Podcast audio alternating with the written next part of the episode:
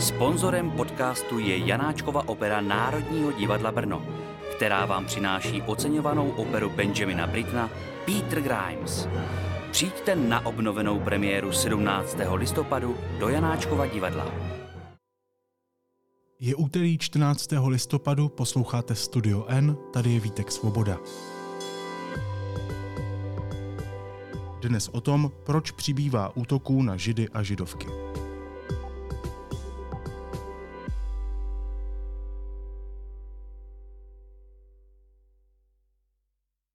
Projevy antisemitismu v Evropě i v USA od útoku Hamásu na Izrael podstatně vzrostly.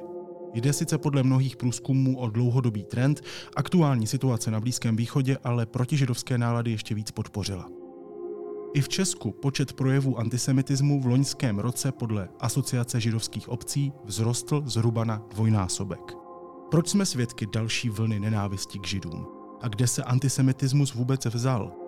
O tom teď budu mluvit s politologem Janem Charvátem z Fakulty sociálních věd Univerzity Karlovy, který se zabývá politickým extremismem a krajní pravicí. Pane Charváte, dobrý den, vítejte. Dobrý den, děkuji za pozvání. Na začátek mám takovou naivní otázku, ale řekl jsem si, že mě to zajímá a mohlo by to zajímat i posluchačstvo. Kde se vzal na světě antisemitismus? Proč existuje? Tak my většinou antisemitismus vnímáme jako eh, v podstatě specifickou variantu rasismu. E, historicky je to ale možná spíše obráceně a nejprve bychom v historii zaznamenali právě nějaké podoby. Úplně, úplně na začátku bychom viděli nějaké velmi obecné xenofobní postoje, které jsou prostě v rámci lidstva rozšířené. Máme tendenci bát se nového, bát se cizího. Eh, je to něco, co nám do určité míry pomáhá přežít, protože nás to varuje prostě před něčím, co neznáme. V momentě, kdy teda rozpoznáme, jestli ty věci fungují, jak fungují, co s nimi můžeme dělat a tak dále, tak je, jsme schopni nějakým způsobem eh, jak si přijmout. Bohužel v tom jako mezilidském kontaktu tyhle ty věci nefungují vždycky takhle jako jednoduše a ta xenofobie prostě existuje a jsme schopni jako vidět hluboko do historie. A od určitého momentu se začíná vytvářet jako specifický pohled eh, na e, Židy jako samostatnou specifickou primárně vlastně náboženskou skupinu, e, když bychom se bavili o Evropě, což je pro nás v tomhle momentě důležité, tak když budeme po té historické linii se stopovat jako hodně, hodně hluboko eh, až do eh, minulého tisíciletí, eh, tak zjistíme, že se sformuje představa, které většinou říkáme antijudaismus, to znamená vlastně odpor vůči židům z důvodu jejich náboženství. Tohle je hodně spojené s křesťanstvím. Z pohledu křesťanského židé představovali skupinu, která měla možnost přijmout křest, ale odmítla ho v podstatě hned jako ta první, to znamená z pohledu oficiálního pohledu církve dlouhou dobu byli židé vnímaní jako ortodoxní kacíři, jako někdo, kdo vystupuje vlastně proti uh, spasení a proti celkovému smyslu světa. V lidovém pojetí byli naopak židé vnímáni jako ti, kteří zavraždili Ježíše Krista, což sice nebyl oficiální postoj církve, nicméně uh, ta se k tomuhle tomu stavila tak jako částečně ambivalentně, Eh, oficiálně dokonce tedy řekla, že tohle odmítá, ale řekla to až ve 20. století. To znamená, po skoro tisíc let eh, byl vlastně tím hlavním přístupem eh, k židům prostě odpor na základě náboženství, což je důležité se uvědomit, že se bavíme o době, kdy to náboženství bylo jedním z těch klíčových momentů, který byl pro člověka důležitý v jeho fungování v rámci, v rámci světa. Tohle se mění v průběhu Eh, řekněme 18. 19. století, tak jak se mění náš vztah eh, jak náboženství a k církvi, tak jak klesá ten význam eh, jak se náboženského učení. Objevují se představy osvícenecké, které mluví o tom, že se máme vzdát vlastně toho jako středověkého tmářství a místo nich má jak se nastat to období vědy, během kterého se ale ukáže, že vlastně poměrně velké množství evropských vědců nebo lidí, kteří formují jaksi kořeny vědy, mají prostě velmi hluboké předsudky, zejména právě antisemické, a tu vědu využijou k tomu, aby nějakým způsobem vlastně vysvětlili, proč je legitimní nevnímat židy jako nám jaksi podobné nebo, nebo dokonce stejné, případně další skupiny etnické nebo rasové, což je vlastně rámec toho, čemu říkáme vědecký rasismus, který právě vlastně položil základy toho vnímání biologického, které říká, že prostě židé jsou specifickou formou rasy, která je horší než, ten, než ta bílá rasa nebo než ta arijská rasa. Tohle samozřejmě nějakým způsobem se nejvíce rozvine v tom učení tedy nacistickém, nacistického antisemitismu, ale je dobré zdůraznit, že antisemitismus na přelomu 19. a 20. století byl záležitostí, která byla naprosto rozšířená v celé Evropě. První republika znala velmi dobře eh, antisemitismus. Hilsneriáda je poměrně jasným příkladem, který předchází tu první republiku, ale vlastně jenom o pár let. To, to znamená, ta naše současná situace, kdy eh, v Evropě dlouhou dobu byl minimálně biologický antisemitismus naprosto nepřijatelný, je vlastně jako výjimečná. Ať už je to tedy ten antijudaismus, nebo je to ta představa toho biologického antisemitismu, nebo případně některé méně významné sociální antisemitismus, eh, vnímání židů jako těch, kteří nás vykořistují. Eh, tak eh, v tom období před druhou válkou vidíme, jak se všechny tyhle ty, jak se záležitosti propojují. Jejich výsledkem je pak teda učení vlastně nacistického antisemitismu, které vrcholí holokaustem. Po druhé světové válce eh, pak právě díky téhle zkušenosti z Evropy vlastně minimálně ten otevřený biologický antisemitismus mizí Neznamená to ale, že by ten antisemitismus zmizel úplně, eh, spíš se promění, to znamená, eh, jestliže bychom mohli mluvit, že historicky je nejrozšířenější podobou antijudaismus, tedy ten odpor vůči židům z důvodu jaksi náboženského, pak je na krátkou, ale velmi jaksi extrémní dobu, tedy přetnut tím biologickým antisemitismem, tak se eh, v té druhé polovině 20. století objevuje antisionismus, což je velmi specifická záležitost velmi složitě identifikovatelná a to z toho důvodu, že v antisionismu se setkává jak ten klasický antisemitismus, který na sebe jenom bere nějakou novější podobu, někdy se také mluví o novém antisemitismu, Uh, tak zároveň se tam ale objevuje i celá řada lidí a celá řada postojů, které vlastně antisemické v pravém slova smyslu nejsou.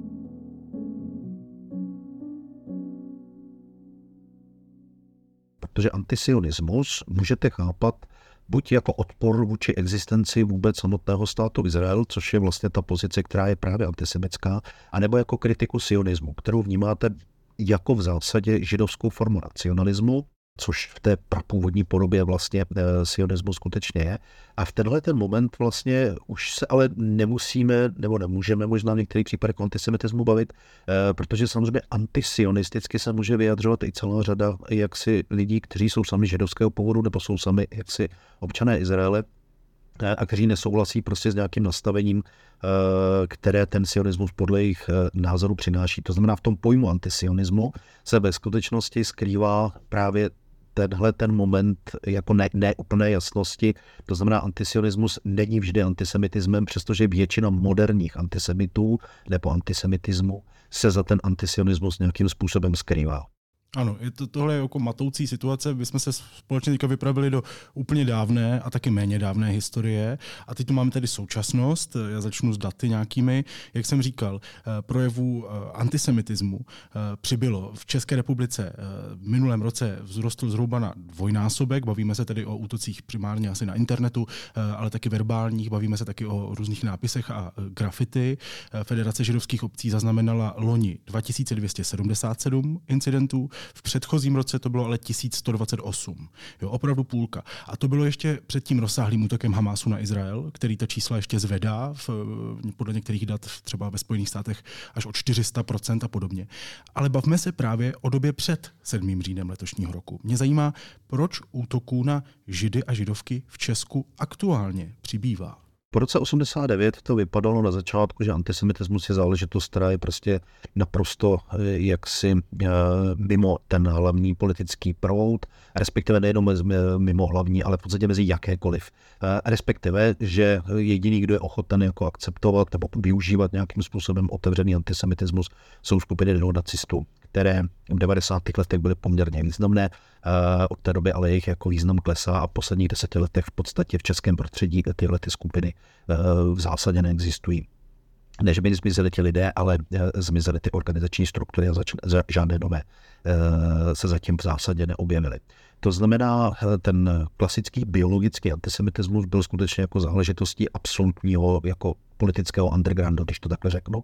Ale v tom období právě, dejme tomu těch posledních 10, možná 15 let, vidíme postupně, jak se jako velmi opatrně vrací jaksi do hry eh, a to obvykle se všemi s nástupem vlastně těch jako spikleneckých teorií nebo té takzvané dezinformační scény, paradoxně, nebo v úvozovkách paradoxně, pak jako vystoupal poměrně výrazně v době migrační krize, kdy se najednou ukázalo, že vlastně řada těch lidí, která vystupuje proti tomu, nebo takzvaně vystupuje proti islamismu, ne všichni, ale část z nich eh, vlastně začala mluvit o tom, že tyhle záležitosti jsou ve skutečnosti někým řízené z pozadí a někteří z nich došli k závěru, že to budou nepochybně tedy židé, protože tady přece máme tu tradici a víme o tom a už naše předkové na to upozorňovali a tak dále a tak dále a tak dále.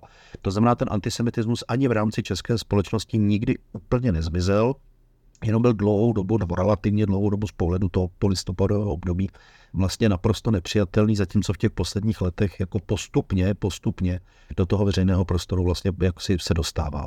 No, pro mě je to totiž zajímavý úkaz. Já samozřejmě sleduju svět kolem sebe, mluvím s lidmi a tak dále. V podstatě mé práce musím sledovat velmi pozorně a opravdu tady vidím, a nejde přehlídnout, velmi silný uh, islamofobní proud. Například Tomio Okamura využije opravdu každého člověka uh, jiné barvy pleti než bílé, který kdy něco provedl a existuje o tom nějaký audiovizuální záznam. Jo?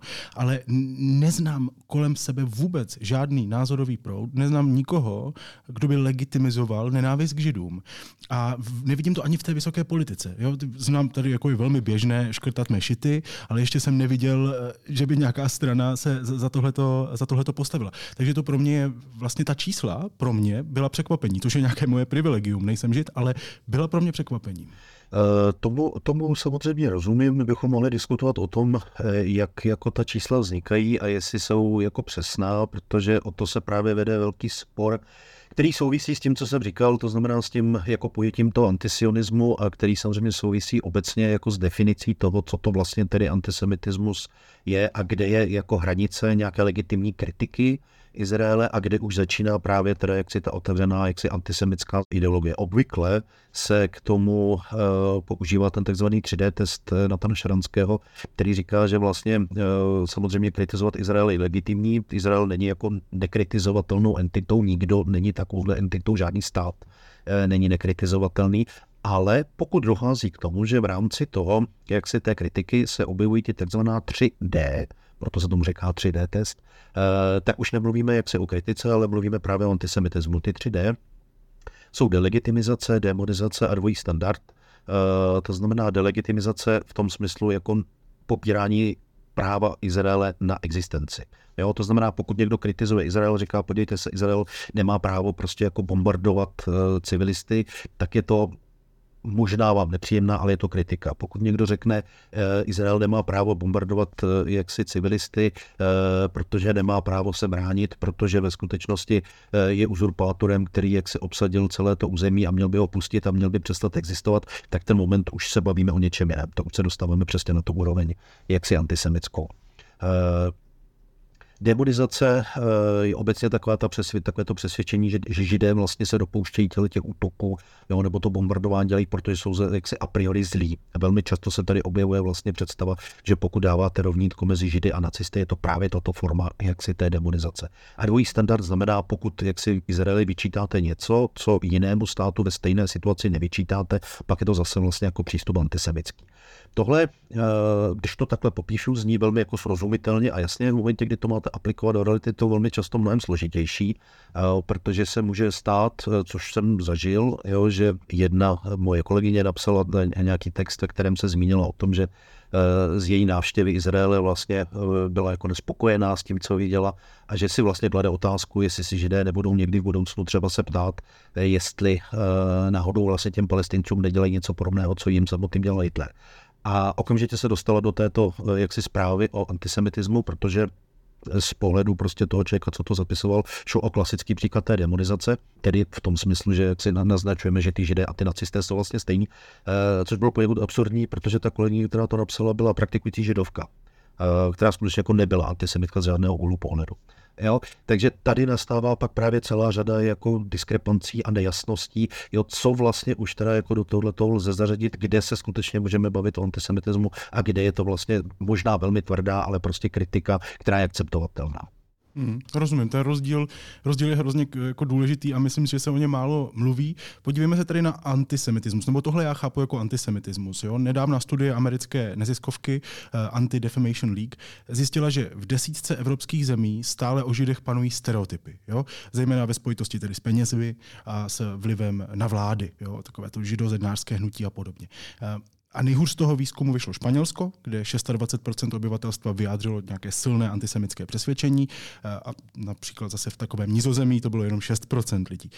Hmm, je tedy v Evropě antisemitismus jako regulérní názorový proud, i když, a to musím říct, absolutně nepřijatelný a odporný, uh, nenávistný a nemá podle mě, protože já už jsem vyrostl v té době, kdy to tak je, žádné místo v naší debatě. Ale rozumíme si, je to jako regulérní názorový proud? Funguje to jako názorový proud?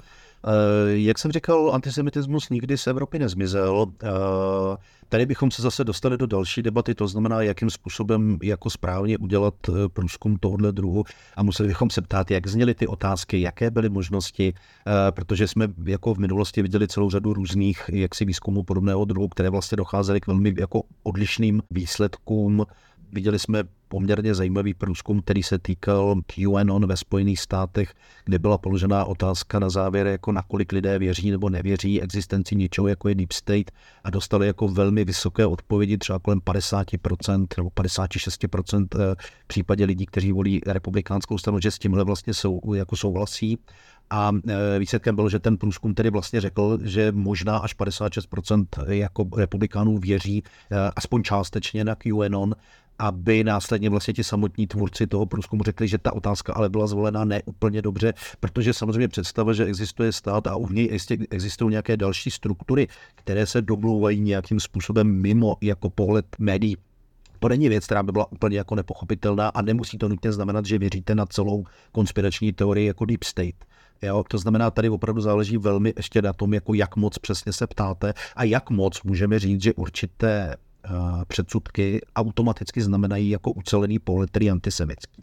Jo? Eh, když byste se zeptal v Čechách, nebo když budete v Čechách jaksi eh, po obchodech, tak čas od času uslyšíte, když je někde něco hodně drahého, že lidi řeknou, to je hrozná židovina.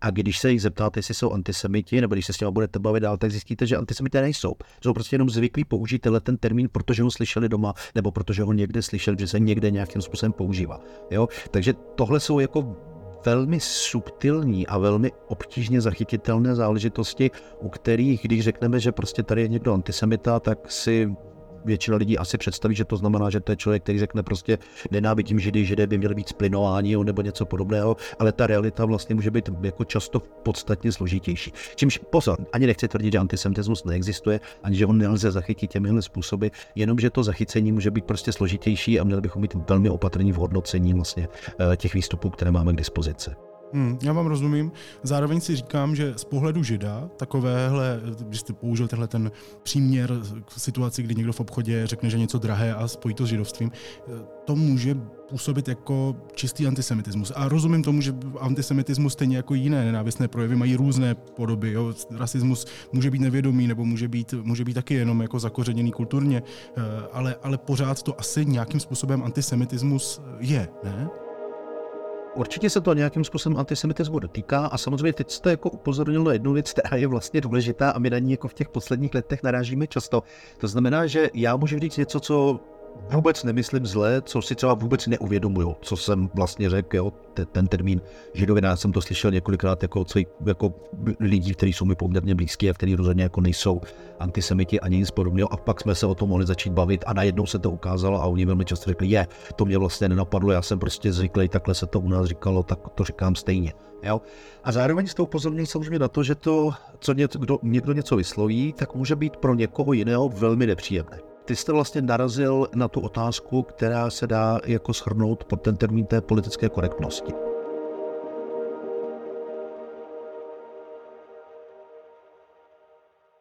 Já něco řeknu a někomu to ublíží, ten někdo se má právo jako bránit a my bychom vlastně jako společnost měli diskutovat o tom, jestli je v pořádku, bychom používali takováhle slova nebo nepoužívali, aby zaznívala ve veřejném prostoru eh, nebo nezaznívala a tak dále a tak dále. Ale my jsme přece v posledních letech poměrně dlouho narážíme na to, že tady je velmi silná kritika politické korektnosti a že je vnímaná jako něco, co je špatně.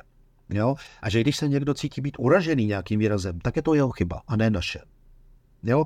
Snowflake, tenhle ten krásný termín. Tohle všechno samozřejmě souvisí i s tím jako rozšiřováním toho prostoru pro antisemitismus. Bohužel.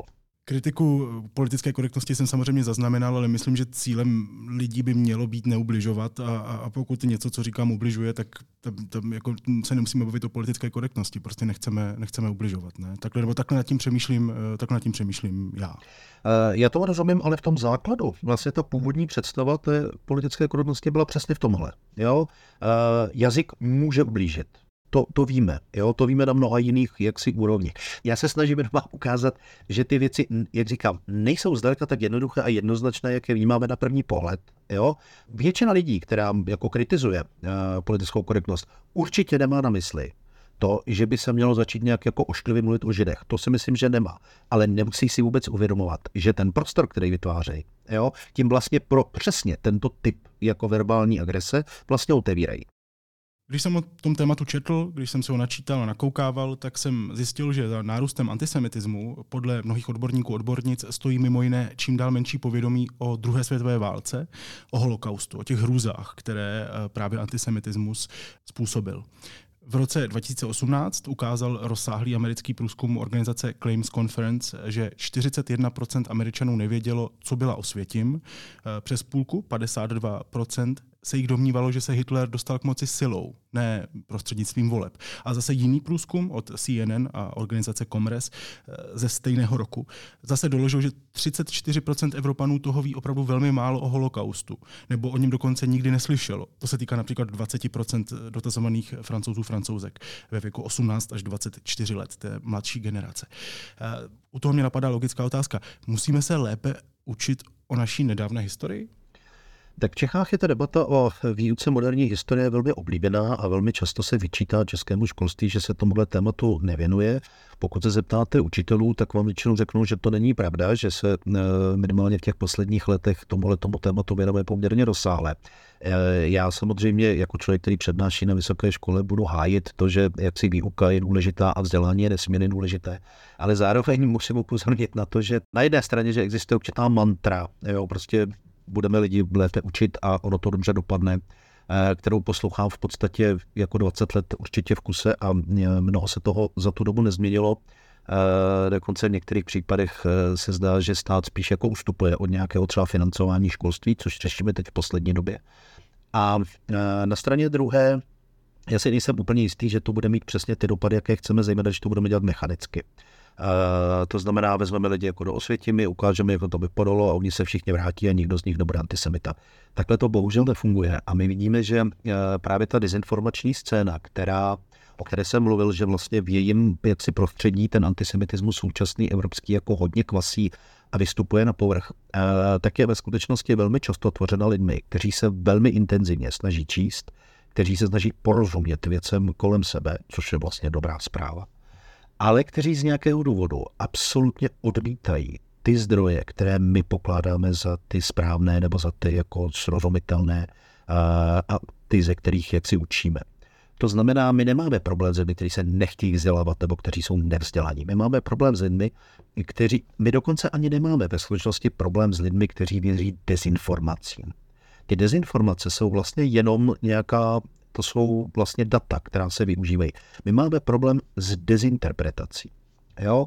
s alternativními interpretacemi reality anebo vyslovenými dezinterpretacemi. Eh, a v momentě, kdy ten člověk uvěří té dezinterpretaci, přijme za svoji, tak už je úplně jedno, jak budete vzdělávat, je úplně jedno, jakým způsobem budete fakt checkingovat prostě věci, které se k němu dostávají, protože on už si vytvořil svůj pohled a ten je pevně daný a, a je velmi obtížné takového člověka, jak si Eh, donutit k tomu, aby začal vnímat ty věci jiným způsobem, aby připustil, že existují jiné výklady, eh, aby připustil, že existují jiná fakta. Eh, to znamená, ano, na jedné straně je nepochybně pravda, že školství obecně si zaslouží jako velkou pozornost a že samozřejmě jako má obrovský vliv na to, co si lidé budou myslet. Na straně druhé v momentě, kdy prostě budou existovat ty silné eh, jako dezinterpretační narrativy, tak eh, to asi stačit jenom samotné školství nebude. Já tím právě taky tak přemýšlím. Vždycky, když někdo mluví o tom, že musíme více dávat lidem do hlavy kritické myšlení a tak, tak mi to přijde jako povýšenecké. Já nikdy nevím, jestli, jestli když chcete mluvit s nějakou skupinou lidí, máte vycházet z pozice někoho povýšeného. Zároveň pokud to tady není vzdělání, pokud to nejsou informace, tak co to je? Co, co, na co to nasedá ta nenávist? V tomhle případě tedy antisemitismus. A e, tedy, když se ptám, na co to nasedá, tak, tak jak s tím tím pádem teoreticky zatočit, nebo jak s tím pracovat? Tak první věc je, že asi musíme připustit, že nikdy se nám nepodaří všechny lidi přesvědčit, aby nikoho nenáviděli. Jo, to tak prostě není. My tu nenávist máme inherentní z nějakého důvodu. E, jí prostě příroda do nás vložila, patrně v nás je schop, nejsem jak si člověk, který by tady o tom mohl nějakým způsobem mluvit, mohl o tom mluvit pouze z toho pohledu politologického. To znamená, nenávist je samozřejmě jako velice silným motorem, je velice silným mobilizačním faktorem, což je patrně ten důvod, eh, proč ji máme. Jo, pomáhá nám bránit se, mobilizovat síly, když eh, bráníme sebe, svoje blízké teritorium a tak dále a tak dále a tak dále. Není to jenom jako ryze negativní, eh, negativní záležitost, přestože tak samozřejmě velmi často vnímáme, protože nás zaslepuje. To je problém, že jo. Jak si, kdyby jenom dokázal mobilizovat ty síly, tak bychom tak by nám asi nenávist nevadila. Vadí právě v tom momentě, kdy vlastně vytvoří nějaký právě dezinterpretační rámec, ve kterém prostě je vlastně najednou legitimní použít násilí proti někomu, kde je třeba dítě. Jo, to prostě vnímáme jako něco naprosto, eh, naprosto negativního z poměrně, dobrých, eh, z poměrně dobrých důvodů. To znamená, já se obávám, že Není to tak. Eh, takže na jedné straně víme, že prostě tohle je něco, co nám je jaksi blízké, co je součástí naší biologické podstaty. A my se s tím musíme naučit pracovat.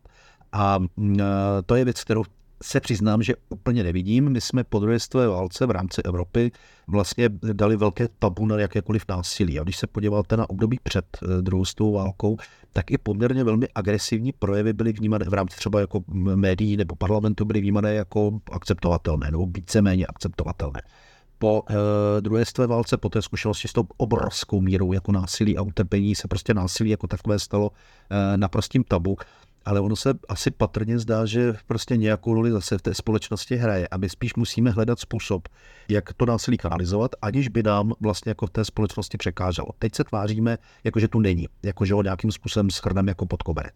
Takže jedna věc je podle mě otázka násilí a druhá věc je pak právě ta otázka toho kritického myšlení, že kritické myšlení znamená ve skutečnosti, že se s lidmi budete bavit přesně o těch věcech, o kterých oni chtějí mluvit. A budete se bavit o těch věcech, o kterých třeba vám se mluvit nechce, eh, se kterými nesouhlasíte, nebo které vám nevyhovují, nebo které už právě pokládáte za tu dezinterpretaci. To znamená, eh, spousta lidí, která mluví o tom, že jako budeme vyučovat ty děti a vysvětlíme jim, jak ty věci správně, tak vlastně vůbec nevolá po kritické myšlení, po výuce kritického myšlení, po tréninku kritického myšlení. Ta volá po maximální indoktrinaci. My vám řekneme, že to je takhle, a vy to nesmíte spochybnit. Což je přesně ale ten způsob, který vede k tomu, že ty děti to nakonec pochybňovat začnou, protože to je naprosto přirozený.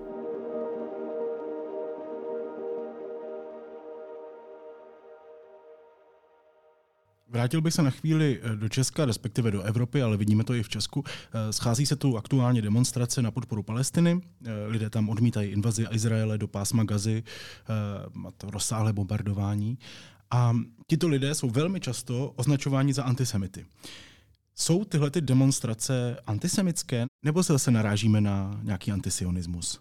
Eh, já si myslím, že určitě narážíme opět na tuhle tu hranici a specificky v Čechách. My už jsme to tady trošičku se toho jako dotkli. Eh, u nás vlastně neproběhla žádná větší debata na téma jako problematiky Blízkého východu, izraelsko-palestinského konfliktu a tak dále a tak dále a tak dále. V Čechách prostě po roce 90 se jako prosadila ta představa jako velmi striktní podpory Izraele, což je pro nás, myslím, velmi pochopitelné, historicky srozumitelné. Je ta podpora vnímaná i samotném Izraeli. Izrael vnímá Českou republiku jako jednoho ze svých jako vlastně nejbližších, nejvýraznějších spojenců eh, v rámci Evropy ale e, výsledek je ten, že v momentě, kdy vlastně čeští občané vykročí mimo hranice České republiky do západní Evropy nebo do zbytku Evropy, tak jsou velmi často zaskočeni tím, že tam ty debaty probíhají a že tím pádem ten pohled jako na izraelsko-palestinský konflikt má mnohem nuancovanější podobu. Je tam mnohem větší počet legitimních pohledů, teď nemluvím o nějakých nelegitimních extrémních, extremistických pohledech, což nás vlastně mate. Jo, protože my o tom nediskutujeme, ale se to prostě jednoduchý. Takže výsledek je, že se vlastně v českém prostředí prosídala taková ta představa, jo, že vlastně pro palestinská demonstrace, to znamená, že to je vlastně jako demonstrace pro Hamásovská a to znamená antisemitská. Některý ty demonstrace ne u nás, to si myslím, že u nás jsem nic takového nezaznamenal, ale v cizině evidentně takový jsou, zároveň některé evidentně nejsou. Jo? Eh, v tom českém prostředí, z toho, co jsem měl možnost vidět, eh, tak minimálně ta první demonstrace, která proběhla na Václavské náměstí, velmi zřetelně jako odsoudila násilí jak ze strany Hamasu, tak zároveň ale kritizovala i násilí ze strany Izraele, což je přesně ten pohled, který vlastně tenhle ten jako prout eh, nějakým způsobem zastává. To znamená, jako ano, my se prostě poprvé jako setkáváme s tím, že jsou tady lidé, kteří mají prostě zcela auto, autochtoně, abych tak řekl, jako jiný pohled na ten konflikt, eh, který jako my s tím máme problém, protože eh, to se dostanu zase k svému oblíbenému tématu, na který upozorňuji jako dlouhodobě, nebo nejenom já, na který samozřejmě narážíme jako pravidelně. U nás totiž vlastně vůbec neprobíhá jako žádná větší debata. Teď v podstatě v posledních několika letech probíhá debata ohledně svobody slova. Buďme rádi, že aspoň tahle, jo, přestože mám velmi často dost jako bizarní podobu. Ale jiné debaty tady v podstatě neprobíhají.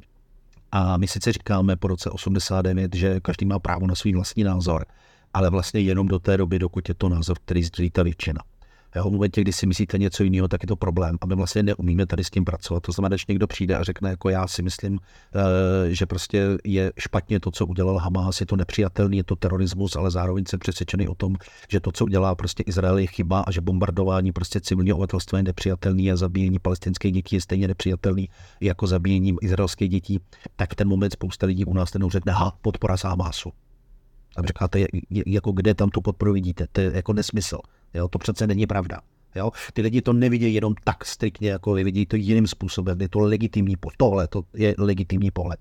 Ale ne, v českém prostředí prostě tahle debata je opravdu jako extrémně jako posunutá a mm, e, my máme velký problém jako tohle to nějakým způsobem jako zachytit. To znamená, znovu to zopakuju. Jo. Některý z těch demonstrací, které jsme viděli, viděli jsme některé záběry jako celkem evidentně dokazující jako antisemitismus ze zahraničí, v jiných případech to tak není.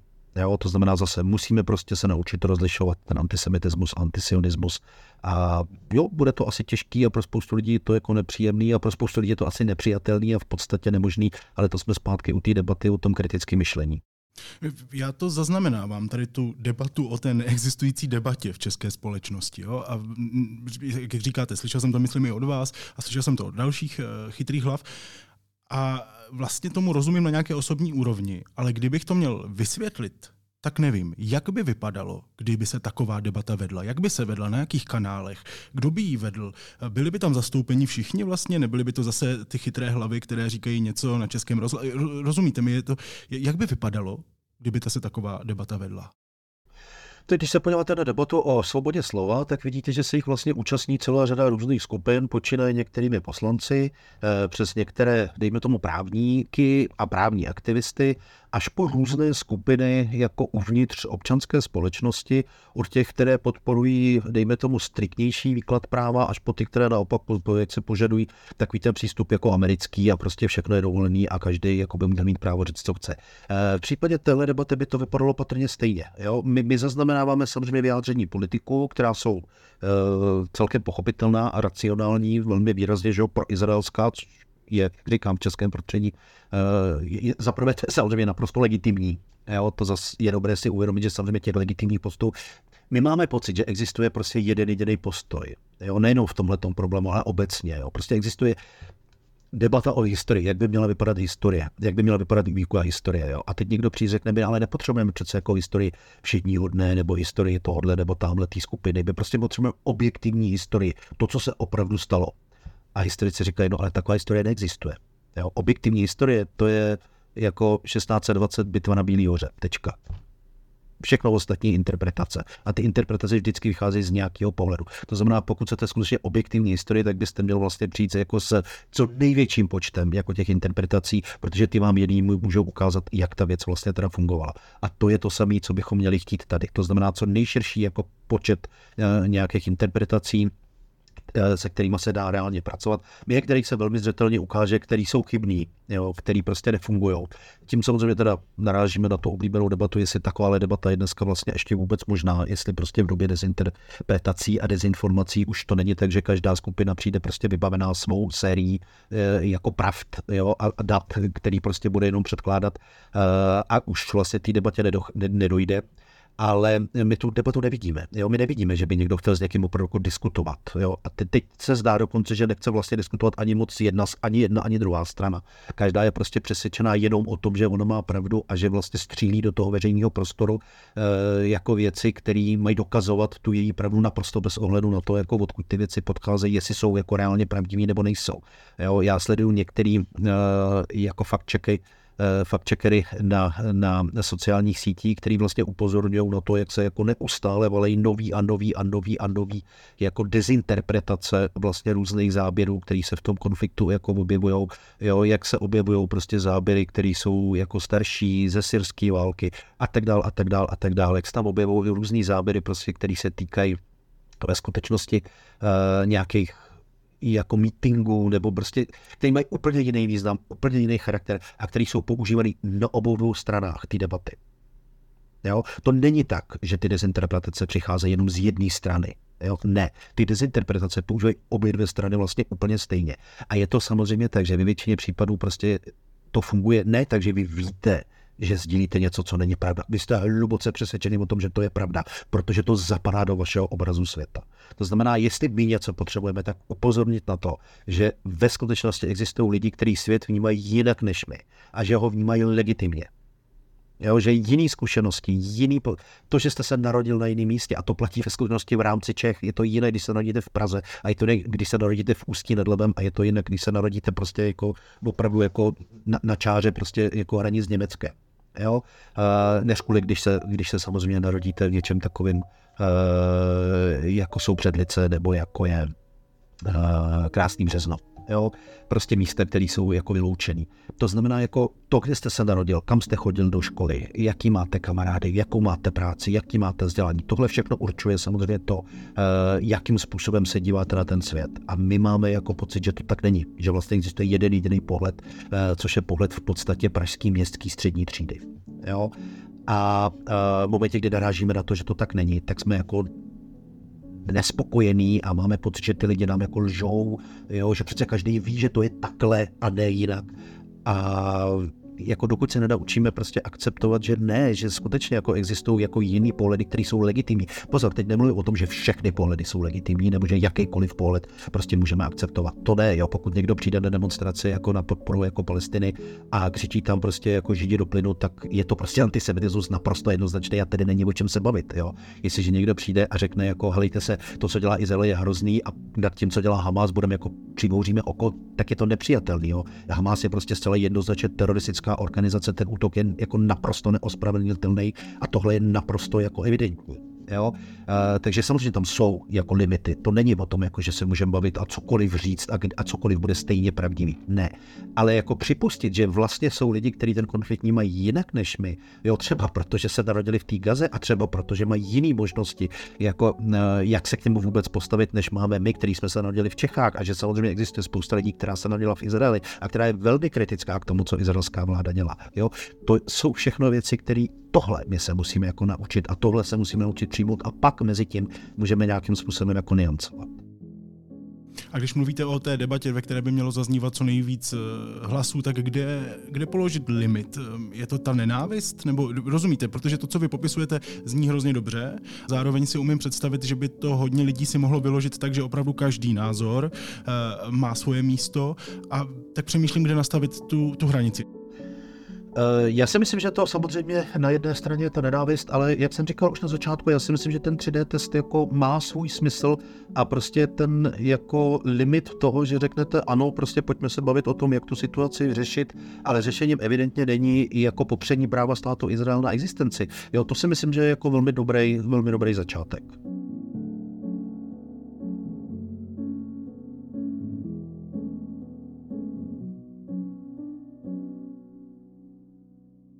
Vy jste mluvil o neexistující české debatě, eh, zároveň ale třeba francouzské úřady hned několik dní po tom útoku Hamásu na Izrael zakázali veškeré propalestinské demonstrace, což mnozí kritizují. Třeba podle mezinárodní nevládky um, Human Rights Watch mají tato ochrana opatření negativní dopady na lidská práva v Evropě.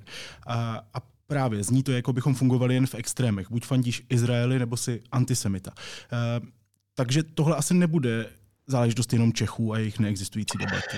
Uh, ne, ne, ne, ne, ne, není samozřejmě, ale uh, v té Francii to taky dopadlo tak, že od toho ty úřady poměrně rychle ustoupily a řekli, že vlastně jako některé ty demonstrace povolené budou. Jo, protože to jsme zpátky, to, to narážíme na to, že politická scéna chce většinou přijít jako s nějakým rychlým a razantním a jasným řešením. Jo? To znamená, ano, zakážeme to, jasně ale tím samozřejmě říkáte, jako ano, my jsme zakázali všechny pro palestinské demonstrace, ale pro izraelský necháme být. Což samozřejmě povede k jenom k větší polarizaci uvnitř té společnosti, protože řada lidí, která není v tom konfliktu nějak zaangažovaná, řekne, hele, ale sorry, jestliže prostě necháte povolený pro izraelský, ale zakážete pro palestinský, to asi není úplně fair, že jo? jo? To jako nemůžete přece myslet vážně. Jo, takže v ten moment jako vy zase najednou musíte vzít jako zpátky, zpátečku a říct, hele, to jsme možná nevymysleli úplně nejlíp, jo? což se tak jako politikům samozřejmě stává. Jo? Takže já si myslím, že stát naprosto legitimně nebo ne, myslím, to bych jako já řekl, že je celkem asi jako evidentní, jo? to znamená, jako společnosti mají naprosto jako legitimní logický právo se bránit před tím, aby někdo opravdu jako prosazoval nebo nějakým způsobem propagoval jako teroristické skupiny. Hamas je u nás chápaný jako teroristická skupina, stejně jako celá řada jiných, ať už je to islámský stát nebo kdokoliv jiný. Jo? To znamená, pokud přijdete s něčím, co jako reálně opravdu znamená jako podporu Hamasu, tak prostě jako ne, to je trestný čin. Jo? To jako akceptovat nelze.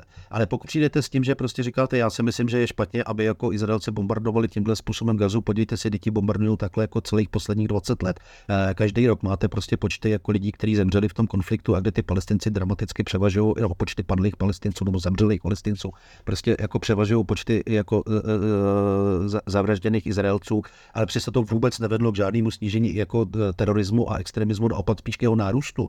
Jo, takže možná je čas se bavit o tom, jako jak to dělat jinak, tak to, jak říkám, spousta lidí nemusí vyhovovat, ale ten pohled je prostě legitimní. My teď máme třeba zkušenost vlastně s válkou na Ukrajině a e, po tom roce a půl víme, že prostě chceme podporovat Ukrajinu, a i když si současně uvědomujeme, že samozřejmě z té Ukrajiny jako přichází vlastně některé zprávy, které jsou vlastně válečnou propagandou. Jo?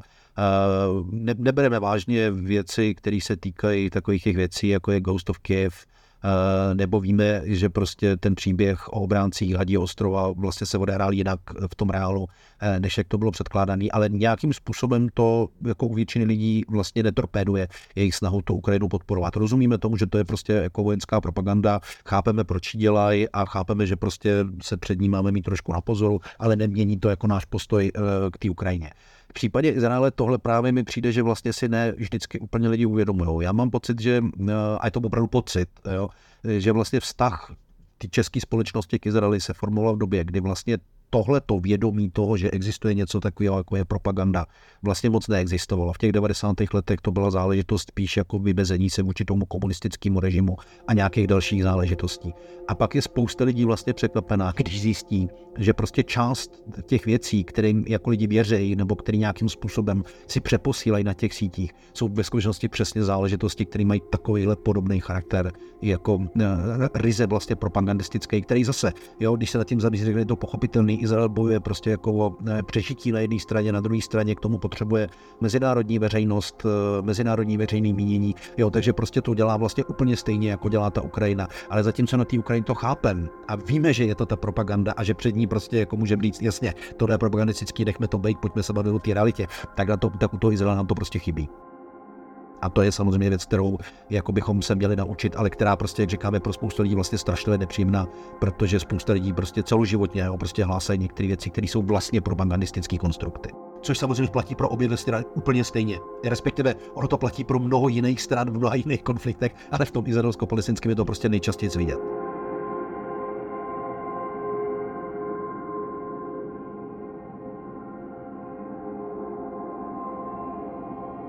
Útoku na židy a židovky každopádně přibývá. Ta data nemusí být přesná, ale přibývá. Například eh, Šéf FBI řekl, že v, ve Spojených státech, jak jsem říkal, o 400%, i v Evropě to sledujeme. Um, budou židé a židovky někdy, jak to říct, neohrožená skupina? Budou někdy žít v takovém jednoznačném bezpečí? Tak eh, z mého pohledu samozřejmě špatná zpráva je, že jako eh, jednoznačné bezpečí tu vlastně neexistuje pro nikoho. Jo?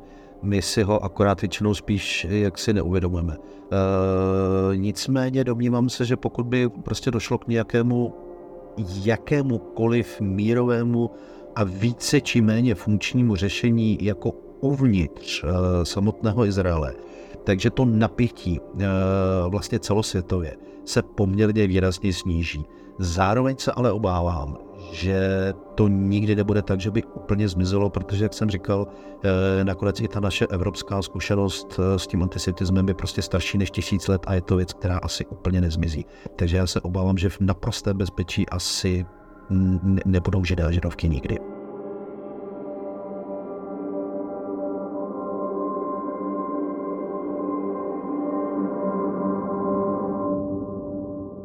Říká politolog a odborník na extremismus Jan Charvát. Pane Charváte, děkuji vám, mějte se hezky, na viděnou, naslyšenou. Děkuji, nasledanou. Následuje krátká reklamní pauza. Za chvíli jsme zpátky.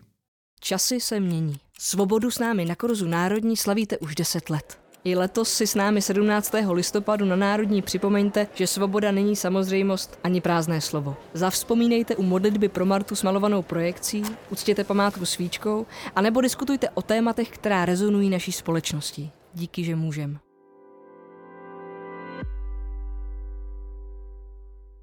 A teď už jsou na řadě zprávy, které by vás dneska neměly minout.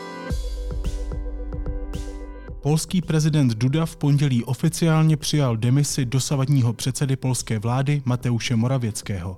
Současně jej pověřil sestavením nové vlády. Evropské unii se nepodaří splnit její plán dodat Ukrajině do března příštího roku 1 milion kusů dělostřelecké munice. V Bruselu to řekl německý ministr obrany. Záchrana 40 dělníků, které v neděli sesuv půdy uvěznil v rozestavěném silničním tunelu na severu Indie, se může spozdit. Na místě pracuje těžká technika. Záchranáři dodávají uvězněným dělníkům jídlo, vodu a kyslík. Šéfové 55 pediatrických oddělení nemocnic požadují, aby praktičtí lékaři pro děti a dorost měli povinnost alespoň občas sloužit lékařské pohotovosti. Vyzývají ministra zdravotnictví, aby tento problém začal co nejdříve řešit a štáb ČT-24 byl během natáčení v centru San Francisca přepaden a okraden třemi ozbrojenými útočníky. Spravodaj Bohumil Vostal i kameraman Milan Nosek jsou v pořádku.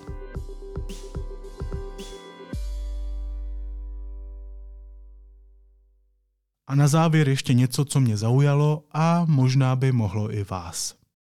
Nevím, jak moc nás poslouchají fanoušci a faninky country, na tom ale teď asi úplně nezáleží, i když vám dneska dám tip na country písničku. Tracy Chapman je americká country hudebnice, která před 35 lety fakt dávno, eh, vydala písničku, která se jmenuje Fast Car. Možná ji znáte, možná ji neznáte, je to známá písnička, každopádně je to 35 let a není to takový kultovní hit na to, aby jste ji slyšeli každý den v rádiu. Takže i když jste ji třeba někdy slyšeli, možná jste ji neslyšeli dlouho. Teď si ji pustí určitě hodně lidí, protože Tracy Chapman po 35 letech získala za tuhletu písničku cenu za country song roku get a fast car. I want a ticket to anywhere. Maybe we make a deal. Maybe together we can get somewhere. Any place is better. Celé se to stalo kvůli tomu, že zpěvák Luke Combs vydal svoji verzi téhle písničky v tomhle roce, což upoutalo pozornost na ten originál a, a výsledkem je tahle ta cena. Proč vám to ale říkám? Za prvé, protože ta písnička je nádherná. Má silný text o životě lidí, kteří třeba neměli v životě tolik štěstí, nejsou tak zajištění jako jiní lidi, ale mají se rádi a před každou bídou spolu můžou utéct.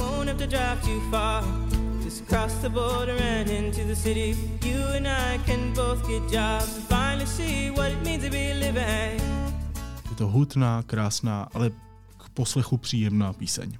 Druhý důvod je ten, že Tracy Chapman je vůbec první afroameričankou, první osobou jiné než bílé barvy pleti, která tuhle tu cenu získala. A Song of the Year na Country Music Awards, když vám to třeba tolik neříká, je vlastně big deal, je to velká věc, když tohle získáte. Samozřejmě ve světě country. Takže nejen, že je to krásná písnička, která má za sebou takový hezký příběh, 35 let po vydání Song of the Year, ale ještě to má v sobě tady tuhle tu důležitou věc, že Tracy Chapman vyhrála. Hej, to moc přeju, je strašně sympatická. Tracy Chapman, Fast Car, to je můj dnešní country tip.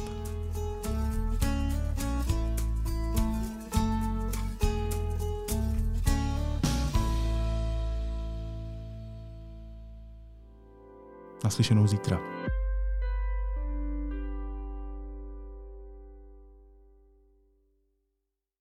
Pozor! Přichází Ibsenovi přízraky jako moderní opera v podání divadla Jedl. Krůček po krůčku se zjevují hrozivé přízraky z minulosti. Co mělo zůstat v životě rodiny utajené, se však nekompromisně dere ven. V inscenaci Jana Nebeského hrají Miloslav Kénik, Igor Chmela, Lucie Trmíková a pěvkyně Vanda Šípová. Přijďte na operu Ibsen Přízraky už 26. listopadu do divadla Rokoko.